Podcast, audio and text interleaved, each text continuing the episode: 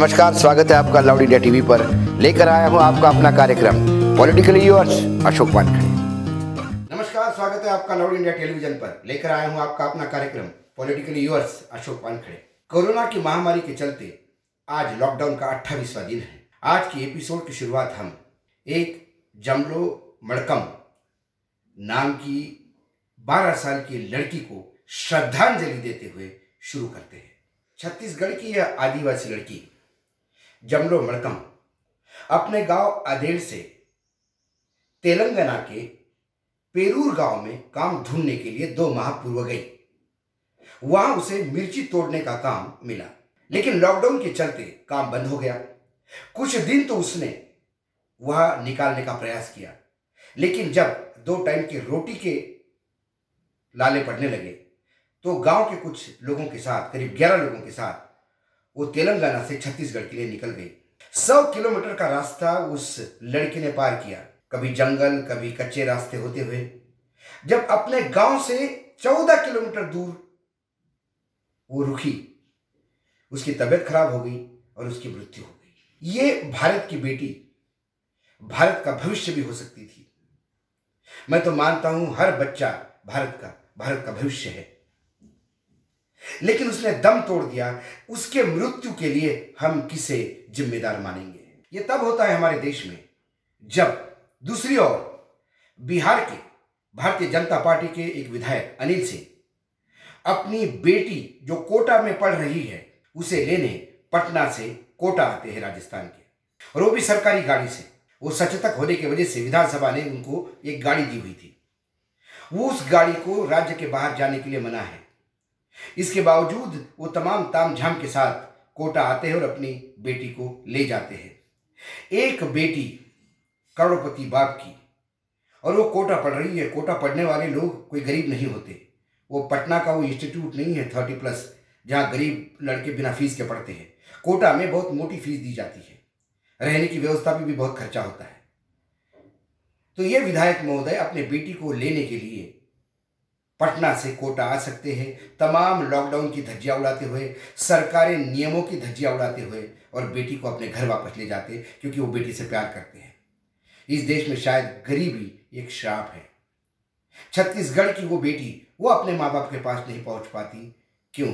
कि उसको पैदल पैदल आना होता है। जंगल के रास्ते आना होता है। रास्ते में कोई मेडिकल सुविधा नहीं थी और उसने दम तोड़ दिया। यह है हमारे यहाँ लॉकडाउन का असली चित्र। हम बार बार कहते कि कोरोना की लड़ाई में राजनीति नहीं होनी चाहिए। महाराष्ट्र में तीन साधुओं की हत्या होती है, उसके बाद महाराष्ट्र सरकार एक्शन भी लेती है, मुख्यमंत्री खुद बताते हैं चीज़ें क्या क्या हुई। इसके बावजूद अखाड़ा परिषद के जो अध्यक्ष है, महंत, महेंद्र गिरी, उन्होंने वार्निंग दी है कि जैसे ही लॉकडाउन खत्म होंगे, वो महाराष्ट्र सरकार को घेरेगी, क्योंकि तीन साधुओं की हत्या हुई है। प्रश्न ये है, उनका बार बार ये कहना है कि वहाँ लेफ्टिस्ट एक्टिविटी बहुत ज़्यादा है और सरकार ने दुर्लक्ष किया। लेकिन सच्चाई ये है कि वो भाजपा का गढ़ है। जिस गाँव में हत्या हुई, वहाँ भाजपा की चित्रा चौधरी नाम की सरपंच है, वो पिछले दस साल दस साल से वहाँ सरपंच है। इसके बावजूद लगातार महाराष्ट्र गवर्नमेंट पे आरोप हो रहे हैं लगातार हमले हो रहे, क्योंकि महाराष्ट्र गवर्नमेंट में भारतीय जनता पार्टी शरीक नहीं है। और ऐसा ही है तो फिर गुजरात में भी ऐसा ही एक कांड हुआ। गुजरात में दमोह ज़िले के जो दाहोद की जो तीन किसान हैं लाला भाई सालक, भरत सिंह वाखला और विक्रम बरिया, ये तीनों मवेशियों के लिए चारा लेने के लिए पिकअप वैन लेके खेड़ा जा रहे थे। रास्ते में एक गाँव लगता है। वहाँ लोग उनको घेरते हैं और बुरी तरह से मारते हैं। वो बड़े मुश्किल से अपनी जान बचा के भाग के आते हैं। इस पर कोई गुजरात सरकार पे सवाल नहीं उठा था। गृह मंत्रालय कहता है कि यदि आप चारा लेने जा रहे हैं एग्रीकल्चर एक्टिविटी करने के लिए जा रहे हैं तो आपको पास की ज़रूरत नहीं है और आप बाकायदा ये एक्टिविटी कर सकते हैं। इसके बावजूद गोधरप ज़िले के पुलिस ने उन्हें अरेस्ट किया लॉकडाउन तोड़ने के लिए। क्या किसान अपने मवेशियों के लिए चारा लेने जाता है तो लॉकडाउन तोड़ने का गुनाह करता है। जबकि सरकार, केंद्र सरकार ये परमिशन देती है। जो किसान देश के लिए अनाज देता है, देश की दो टाइम की रोटी की व्यवस्था करता है उस पर हमला होता है तो कोई सोशल मीडिया पे एक्टिविटी नहीं है, कोई कुछ बोलने को तैयार नहीं है। लेकिन तीन साधुओं पे हत्या होती है, वो भी निंदनीय है। लेकिन उसके लिए इतना आक्रोश इसलिए होता है कि कहीं ना कहीं आपको इसमें हिंदू, मुस्लिम करने का प्रयास या हिंदू लेफ़्ट करने का प्रयास राइट लेफ़्ट करने का प्रयास आप देखते रहते हो। ये राजनीति नहीं तो क्या है? और बहुत ही गंदी राजनीति है। जो किसानों के साथ हुआ वो निंदनीय है, जो साधु के साथ हुआ वो घोर निंदनीय है। लेकिन इसमें राजनीति ढूंढना क्यों? यदि किसानों साधुओं के लिए आप आक्रोशित है तो फिर किसानों के लिए क्यों नहीं? ये सवाल उठता है। तो क्या हम आक्रोश भी हमारा सब्जेक्टिव हो गया है, धार्मिक हो गया है? इस सवाल के जवाब भी समाज को देने होंगे। केंद्र सरकार ने कोरोना की महामारी का बढ़ता प्रकोप देख के छह टीमें तय की है, केंद्रीय टीमें, जाँच टीमें, और अलग अलग राज्यों में भेजी जहाँ उसका प्रकोप ज़्यादा है। उसमें उन्होंने बंगाल को भी चूज़ किया बंगाल भी टीमें भेजी जा रही है। बंगाल टीमें भेजना बुरा नहीं है, लेकिन फिर बंगाल एक सवाल पूछता है, उसका जवाब भी किसी ना किसी को देना होगा। यदि बंगाल पे आरोप है कि वहाँ लॉकडाउन ठीक हो नहीं रहा है तो फिर लॉकडाउन कहाँ ठीक हो रहा है ये सरकार बताए। गुजरात, अहमदाबाद में करीब करीब सत्तर से ज़्यादा लोग मर चुके हैं। बारह सौ से ज़्यादा वह मरीज़ है, जो कलकत्ता से बहुत ही ज़्यादा है। इसके बावजूद गुजरात या अहमदाबाद उन राज्यों में नहीं है जहाँ टीमें जानी है। मानो वहाँ सब कुछ कंट्रोल में है। गुजरात में हालात बंगाल से ज़्यादा खराब है। गुजरात में मौतें ज़्यादा बंगाल से हो रही है। गुजरात में ज़्यादा पेशेंट एडमिट है। गुजरात में आज भी वीडियोस घूम रहे हैं जहाँ पेशेंट खड़े हॉस्पिटल के बाहर, पॉजिटिव, डिक्लेयर होने के बाद उनको हॉस्पिटल में जगह नहीं मिल रही है। ऐसे स्थिति में गुजरात में टीम नहीं जा रही है। यह सब्जेक्टिव क्यों?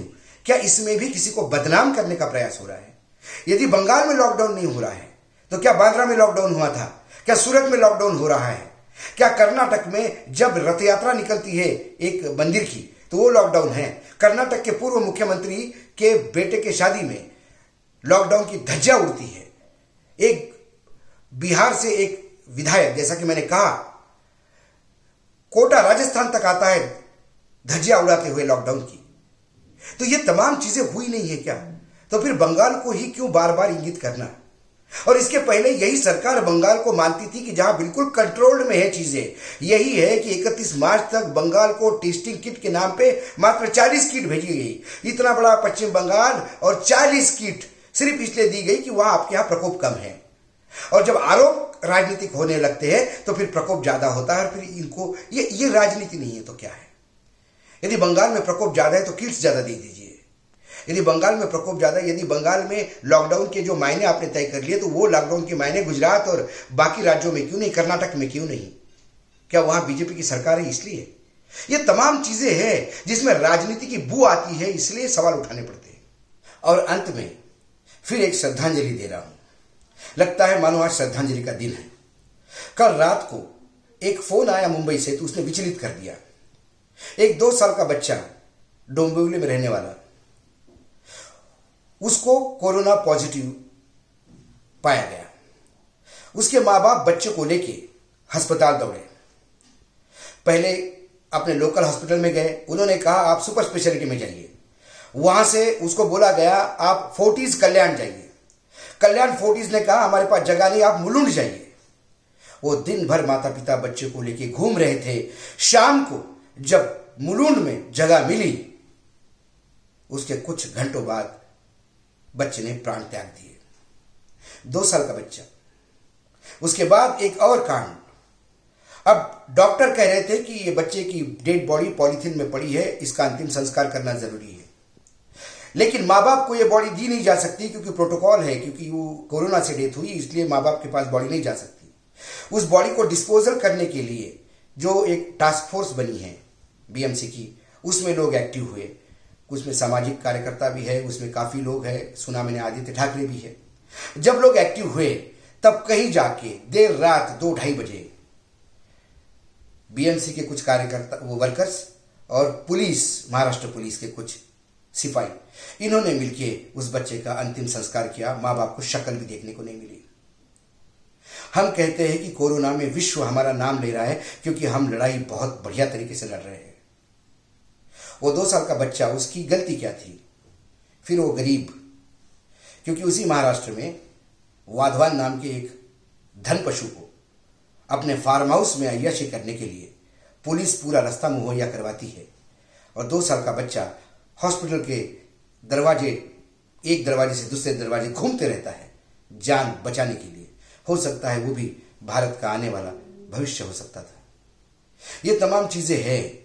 जब अच्छी चीज़ें हो रही है तो बहुत बुरी चीज़ें भी हो रही है। बुरी चीज़ों को बार बार दिखाना ज़रूरी है। हमारे यहाँ कोरोना की लड़ाई जितना हम बोल रहे हो, उतना अच्छा स्थिति नहीं है। हमारे देश के जो हेल्थ मिनिस्ट्री है, वहाँ के ज्वाइंट सेक्रेटरी लव कुमार अग्रवाल कह रहे हैं कि जो पेशेंट है, उनमें से 80 प्रतिशत लोगों में तो लक्षण ही नहीं दिखते। यानी एक अदृश्य शक्ति के खिलाफ हम ये लड़ाई लड़ रहे हैं। जो रैपिड किट्स मिली है कि तुरंत जिसमें पता पड़ता है कोरोना है कि नहीं, उसका सक्सेस रेट मात्र चार प्रतिशत टू पॉइंट है फोर पॉइंट टू प्रतिशत है।